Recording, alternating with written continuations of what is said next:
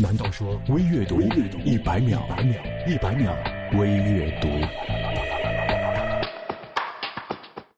跟女朋友生气了咋办？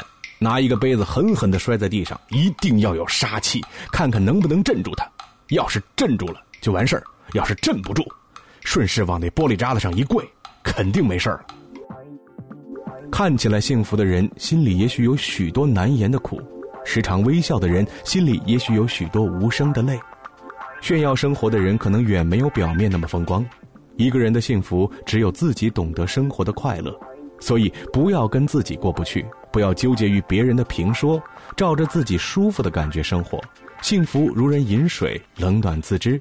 你的幸福不在别人眼里，而是在自己的心里。有些人不是话少，更不是冷漠，他只是明白一个道理：只在乎那些在乎自己的人，没必要对每个人都有说有笑。Believe in yourself, then to depend on others is important. Exhaust one's abilities as meditation. 相信自己比依赖别人重要，用尽心机不如静心做事。